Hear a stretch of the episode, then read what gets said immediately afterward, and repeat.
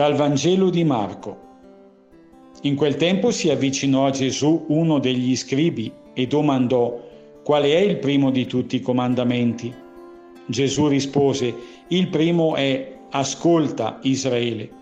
Il Signore nostro Dio è l'unico Signore. Amerai il Signore tuo Dio con tutto il tuo cuore e con tutta la tua anima, con tutta la tua mente e con tutta la tua forza.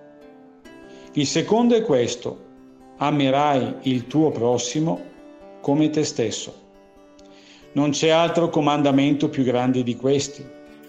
Lo scriba gli disse, hai detto bene, maestro, e secondo verità che egli è unico e non vi è altri all'infuori di lui. Amarlo con tutto il cuore, con tutta l'intelligenza e con tutta la forza, e amare il prossimo come se stesso vale più di tutti gli olocausti e i sacrifici. Vedendo che gli aveva risposto saggiamente, Gesù disse, Non sei lontano dal regno di Dio. E nessuno aveva più il coraggio di interrogarlo.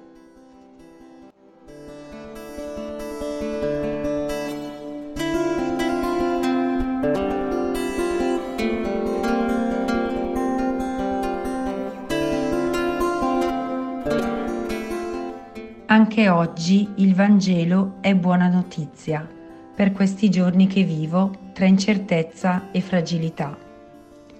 Lo scriba è la personificazione della mia storia, con tutte le mie domande e il desiderio di semplificare, di venire a capo di qualcosa tra tanta complessità. Cosa è essenziale? Di cosa non posso fare veramente a meno? Dove sta il senso di quello che vivo?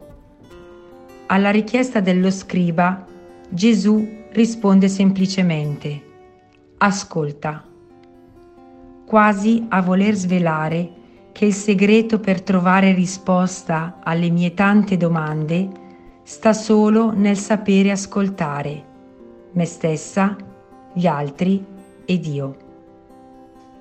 L'ascolto della parola di Dio porta a rileggere il tempo in cui vivo, la mia storia, facendomi scoprire che l'unico che conta è Dio e le sorelle e i fratelli.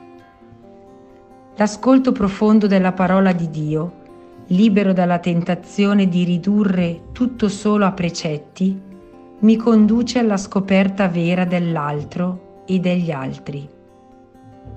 Così scopriamo che amare Dio con tutto il cuore, con tutta l'intelligenza e con tutta la forza non significa altro che amarlo con tutto noi stessi e amarsi amando allo stesso momento questo nostro tempo e tutto ciò che lo abita, uomini, donne, creato.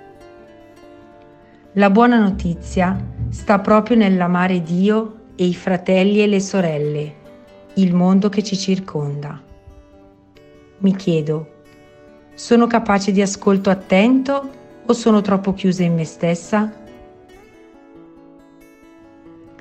Oggi, nell'ascolto della parola, voglio rileggere un momento della mia vita in cui mi sono fatta tante domande senza trovare risposta.